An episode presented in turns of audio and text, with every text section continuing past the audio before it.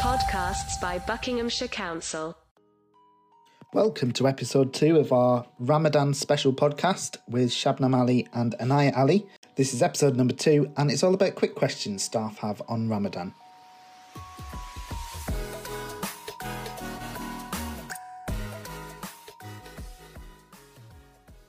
So, talk us through. We've got some questions here about various aspects of Ramadan, which you could help us with.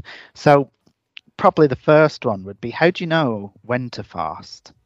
So um, the the Islamic calendar is slightly different to the the, the, the Western calendar because it's all based around um, the new moon. Um, so every time uh, there's a there's a new moon, it's a new month. Um, and so we have to rely on our local mosques or our local communities um, that that provide that information for us. So we'll know that it's coming. Um, but at the start of Ramadan, we'll have indication or we'll have um, announcements that are made to say the moon has been sighted.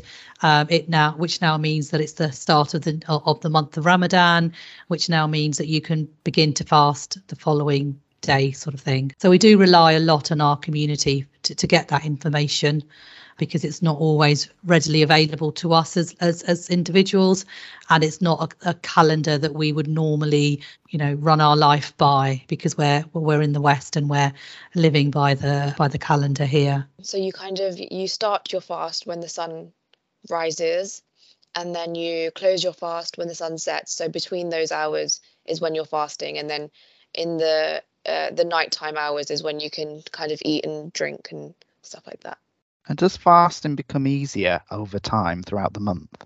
I would say yes. Um, your body kind of becomes more accustomed to it. So um, things like your body, your stomach will shrink. You become used to the food aspect is quite easy to become accustomed to. It's it's kind of um, the water that gets to you more.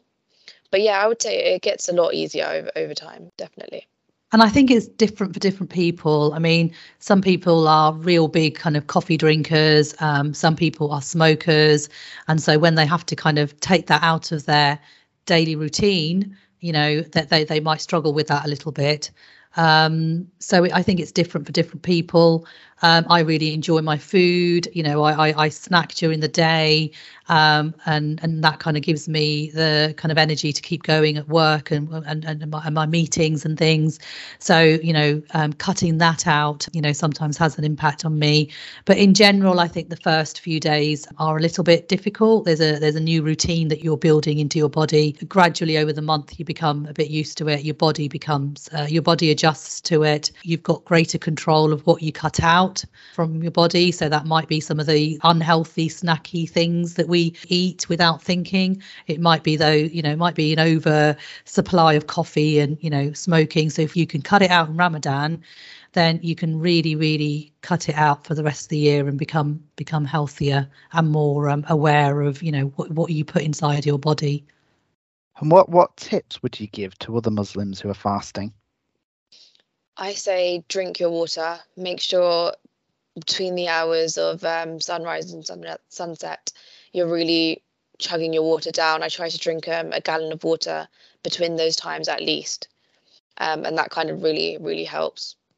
And I think for me, look at your work calendars. So if you're a working Muslim and you're fasting, look at your schedules for the month and where you can reduce um, some meetings or you know move them to um, other other times then do that. If you've got leave to take, then you know um, save some of that leave for Ramadan, so you can take odd days or you know um, a w- week off at a time, which which helps you then to kind of you know be a bit more focused around Ramadan and do what you need to do and not let it kind of um, impact on your work schedule too much. Another question that gets asked quite a lot is how should people wish you well during Ramadan? What what is the greeting people should use? So there isn't really one greeting because it just because there are Muslims all over the world, you know, from very different countries, from very cult, different cultures, and very diff, uh, and lots of different languages. So so broadly speaking, the most recognised um, greeting is either Ramadan Mubarak or Ramadan Kareem. And those greetings are used uh, a, lot around the Middle East and around the Far East and Asia, really.